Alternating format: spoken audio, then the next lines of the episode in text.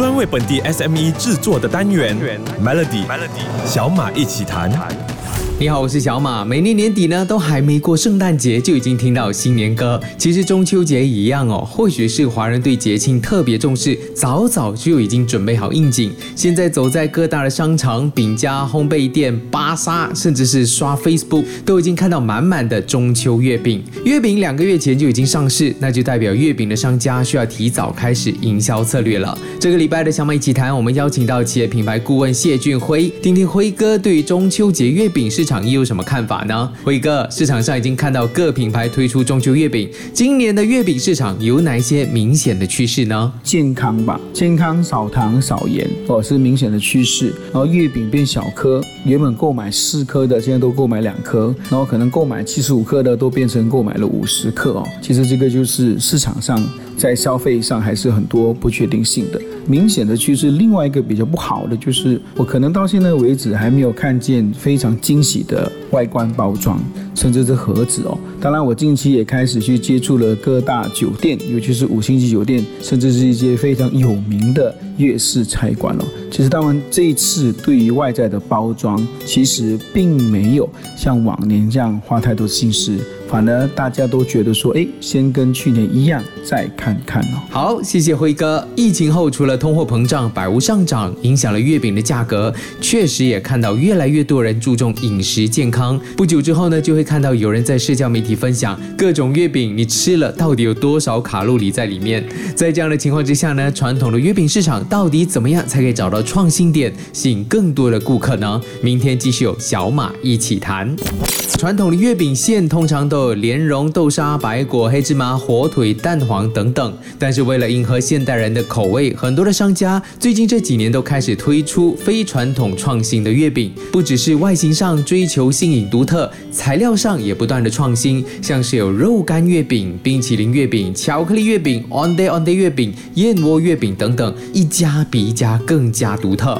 今天我们有企业品牌顾问谢俊辉和小马一起谈。辉哥，在你看来，只有新颖的口味才能够吸引人吗？如何在传统的月饼市场中找到一个创新点呢？其实新颖的口感，我不觉得它是一个长久之计哦，反而味道的变化需要凸显本身食材的优势，甚至传统的味道哦。当然，在传统的月饼当中，缺少的是如何把这个团圆的讯息，或者是中秋节的历史，如何通过月饼来传递给更新的消费者。或者是年轻的消费者，当然在传统月饼当中如何创新，我觉得更应该结合本地的文化，让更多华人能够记起小时候吃月饼的记忆哦。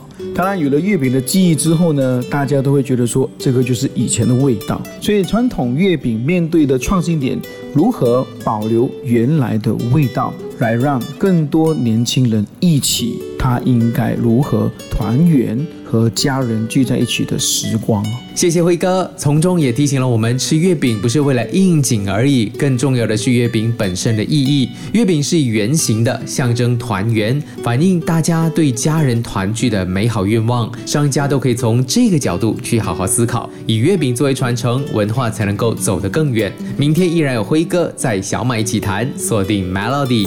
每年的中秋节期间呢，都会看到一些网络媒体把各品牌的月饼包装照片整理起来，制作成谁家的月饼包装最吸睛这么样的一个内容，而且 share 的人嗯还蛮多的。好看的月饼盒送礼得体，自己收藏也非常的适合，尤其是那种多用途的月饼盒，你吃完了之后呢，还可以拿来当一个手提包、首饰盒等等。不要说妈妈们很喜欢，现在的年轻人其实也蛮爱的。前两天的内容呢，我们提到了月饼的包装。那月饼的包装设计在品牌塑造方面，其实扮演了怎么样的角色呢？是的，小马，现在的这个月饼哦的外在包装确实越来越讲究。当然，品牌塑造方面呢，它扮演了非常重要的角色。例如，外在设计必须让消费者产生记忆性，品牌更需要塑造如何让消费者和节日产生共鸣哦。毕竟共鸣是大家心里面可以认可的理想，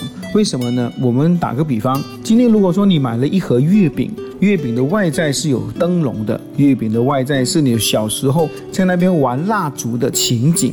我觉得这个月饼它是能够马上让消费者记忆起。当时小时候，大家如何期待中秋节的那个晚上，甚至大家期待如何吃了饭之后呢，要玩灯笼，甚至呢能够一起和家人。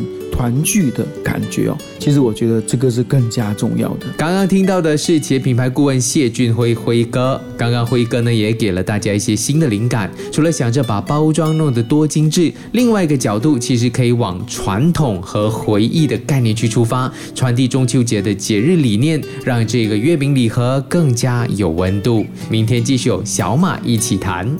作为消费者，你会选择到商店看看各种月饼的价格、包装、口口味，还是在线上搜寻？最好是可以直接 online 下单送到你的家呢？随着时代的发展，传统的销售方式早就已经不能够满足消费者对商品的需求。不管是影片、贴文、网红艺人的业配，或者是直播，这些都可以成为销售的重要途径。今天的节目呢，依然有企业品牌顾问谢俊辉谈谈中秋节月饼的营销。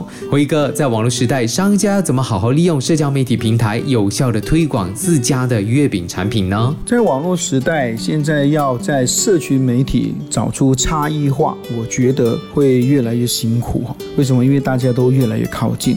反正我觉得现在在网络世界，我们更应该去如何经营社区行销啊，而不是社群行销啊。如何去区别所谓的社区行销啊？首先，如果说今天你是一群呃正在努力健身的伙伴哦，大家就会更注意的是说，诶，我们如何交换意见，我们如何交换心得，来去让我们的身体更加健康，这就是社区哈。当然，我们现在的月饼。我们更应该建造的社区是追求天然物的群种比较多，还是追求口感的群种比较多，还是追求送礼的时候让人家惊喜的比较多？所以你必须通过社区行销的方式来规划你仅有甚至更精准的消费者。其实这个才是最难得可贵的行销方式。谢谢辉哥提供了非常实用的这个资讯，了解消费者的喜好和他们建立起共鸣，才能够让品牌营销事半功倍。明天的小美集谈将谈到中秋节月饼的线上销售和线下门店应该怎么样相互补充，形成完整的生态圈。锁定 Melody。现在的中秋节也不再只是传统的庆典，在商业上呢更是重要的一环，像是中秋月。饼，不管是传统的经典口味，还是创新的新概念，各个商家都在努力的将产品推向市场，和消费者的味蕾和情感取得共鸣。在这么竞争的环境下，线上购物的便利性和线下店铺的沉浸式体验之间，要怎么找到共生的方式，为消费者呈现出更丰富的购物体验，是一个不容忽视的课题。这个礼拜的小麦奇谈，由企业品牌顾问谢军辉来解答我们的疑惑。辉哥，在线上销售和线下门店要怎么样？相互配合，形成更完整的生态圈呢？谢谢小马的问题，这个问题问得好。其实我觉得完整的销售生态圈应该是在产品还没有推出之前，我们先办一个线下的推介礼哦。当然，线下的推介礼产生了消费者体验，产生所谓的这个线上曝光，然后再透过线上的推介。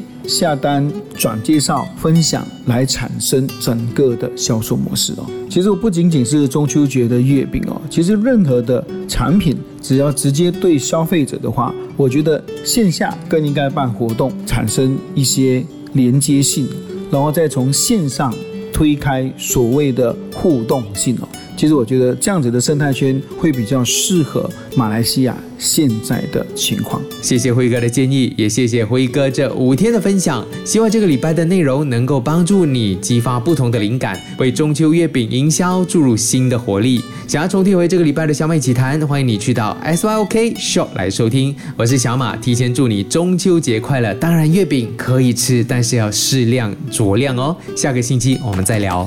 Melody 小马一起谈，早上十点首播，傍晚六点重播，用两分钟的时间。每天抓住一个新的变化。